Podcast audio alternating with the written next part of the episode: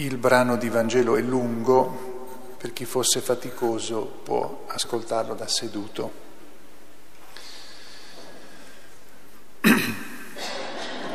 In quel tempo Gesù giunse a una città della Samaria chiamata Sichar, vicina al terreno che Giacobbe aveva dato a Giuseppe, suo figlio. Qui c'era un pozzo di Giacobbe. Gesù dunque, affaticato per il viaggio, sedeva presso il pozzo. Era circa mezzogiorno.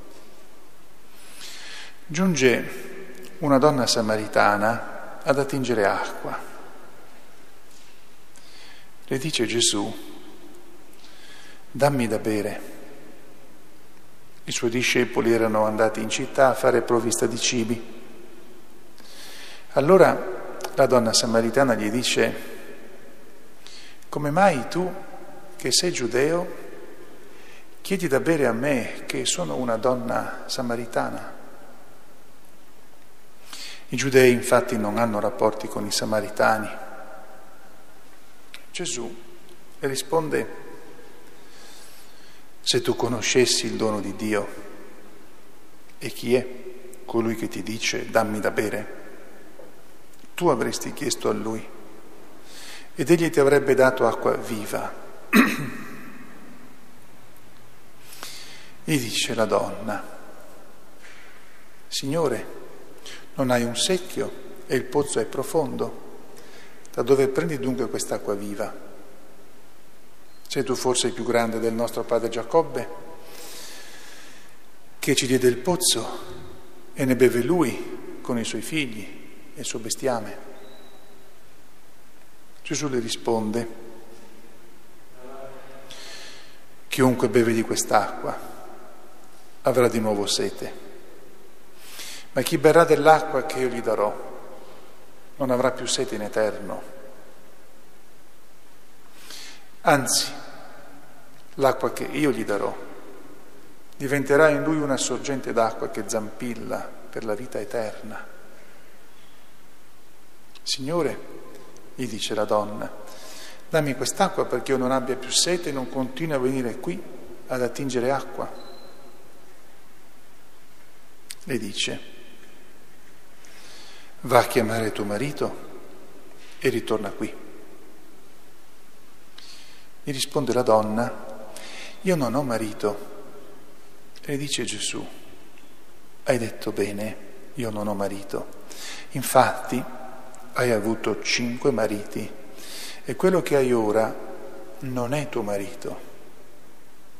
In questo hai detto il vero.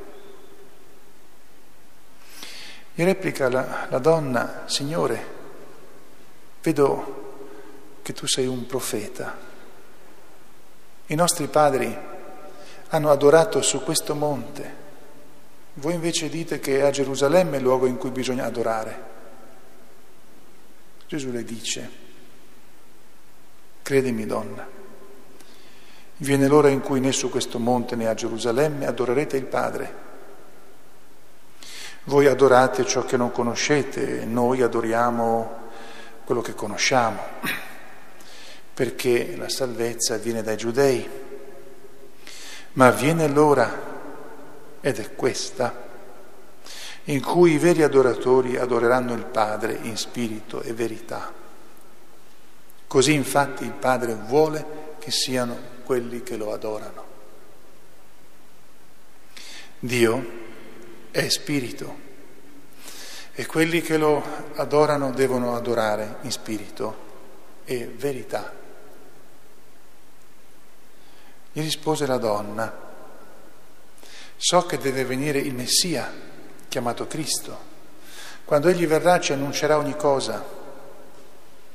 E dice Gesù, sono io che parlo con te. In quel momento giunsero i suoi discepoli e si meravigliavano che parlasse con una donna. Nessuno tuttavia disse che cosa cerchi o di che cosa parli con lei. La donna intanto lasciò la sua anfora, andò in città e disse alla gente, venite a vedere un uomo che mi ha detto tutto quello che ho fatto, che sia lui il Cristo. Uscirono dalla città e andavano da lui. Intanto i discepoli lo pregavano, Rabbì, mangia. Ma egli rispose loro, io ho da mangiare un cibo che voi non conoscete. E i discepoli si domandavano l'un l'altro, qualcuno gli ha forse portato da mangiare? Gesù disse loro, il mio cibo è fare la volontà di colui che mi ha mandato e compiere la sua opera. Voi non dite forse ancora quattro mesi e poi viene la mietitura. Ecco, io vi dico, alzate i vostri occhi e guardate i campi che già biondeggiano per la mietitura.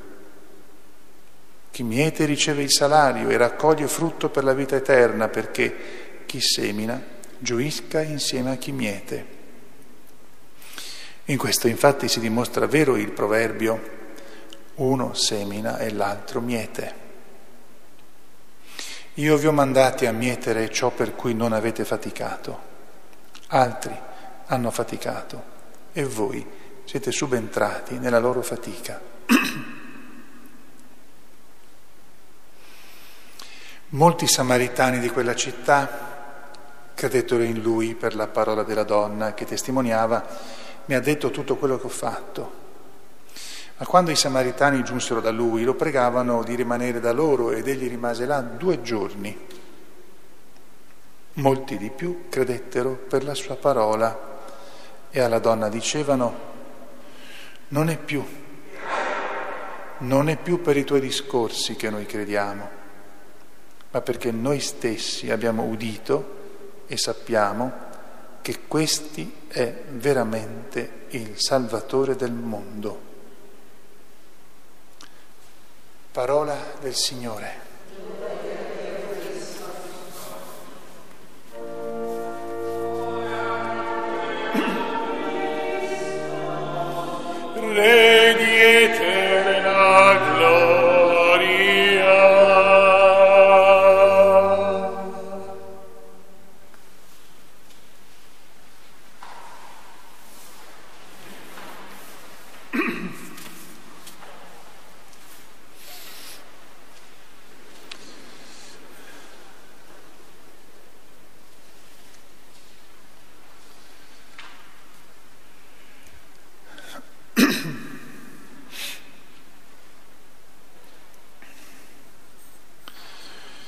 Una parola sulla guerra e sulla necessità di pregare. È una, è una guerra che al di là dell'apparenza coinvolge tutto il mondo, tutti i governi del mondo e quando voi che venite qui lo sapete molto bene, noi abbiamo pregato, stiamo, stiamo pregando da quando è scoppiata la guerra ogni messa, anche durante la settimana, con un atto di consacrazione alla Madonna, al cuore immacolato di Maria, perché questa guerra finisca con tutte le sue conseguenze. In verità noi chiediamo anche che vengano in qualche modo distrutte le premesse che hanno portato a questa assurda guerra. Dopo un anno uno può anche dire chiedersi quale sia stato il frutto della preghiera se dopo un anno ancora c'è la guerra. Potremmo rispondere che sarebbe andata forse anche peggio se non avessimo pregato sempre, ma la guerra dipende dalla cattiveria di alcuni uomini, quelli che hanno responsabilità purtroppo, e il cuore degli uomini il Signore non lo cambia con un miracolo istantaneo. Pertanto bisogna non perdere la costanza nella, nella eh, preghiera, anche perché Ci siamo accorti fin dall'inizio che questa guerra non era soltanto una questione così di eh, una, una sorta di questione privata, ma coinvolgeva molti elementi e anche tante cause che si intrecciano. Difatti, come vi ricordate, noi nella nostra preghiera chiediamo anche che ci sia una pace giusta, perché una pace costruita con l'imbroglio e con la sopraffazione non è una pace e non farà altro che scatenare ancora guerre peggiori. Dunque dobbiamo continuare con perseveranza in questa preghiera, anche nella preghiera per conto nostro. Sulla liturgia di oggi, sul Vangelo di oggi, siamo ormai, entriamo ormai nella terza settimana di Quaresima. Ci troviamo dinanzi a una ricchezza, come sempre, dei testi della scrittura proposti nella liturgia. C'è almeno un elemento nel brano del Vangelo che in verità lo ritroviamo tante volte nei Vangeli e in modo particolare è San Giovanni nel Vangelo che ci eh, riporta che fa notare questo particolare, lo si nota anche negli altri evangelisti, ma Giovanni è quasi quello che lo fa notare più volte. Gesù parla e chi lo ascolta spesso non lo capisce subito per quello che veramente vuol dire, come se le parole che Gesù usa possono avere più di un significato e la persona che ascolta Gesù prende il significato, quello che non c'entra con il discorso. Lo vediamo eh, più volte in questo fatto con la Samaritana, sia quando Gesù parla con la Samaritana, sia quando parla con i suoi apostoli, con i suoi discepoli. E Gesù poi rispiega, ha molta pazienza e così fa anche comprendere che per ascoltare Gesù e capirlo non è una cosa che spesso è immediata, non è così facile, ma soprattutto fa capire anche che non basta neanche comprendere quello che vuole dire, ma poi bisogna fare. E tra comprendere e fare c'è un po' di distanza. Ma nel momento in cui poi spiega in modo tale che tutti possano comprendere, a quel punto se non fanno ciò che lui dice divengono responsabili. E il Signore può chiedere conto, chiede conto di questo fatto, perché davanti alla verità che si manifesta abbiamo la responsabilità della risposta dell'uomo, per cui non si può rimanere neutri davanti alle spiegazioni che Gesù dà. In questo brano di Vangelo, in questo è fatto, in questo eh, accadimento, Gesù per esempio spiega il segreto della preghiera Così poi anche spiega ai suoi discepoli la loro missione, da dove viene e che non è una missione che sbuca fuori all'improvviso, ma loro prenderanno la missione per continuare quello che altri hanno fatto e per, anche, eh, per, per cui sono anche morti per questa missione. E quindi loro ereditano qualcosa che hanno fatto gli altri, ma addirittura ereditano il lavoro che ha fatto Gesù, che tra poco non sarà più con loro.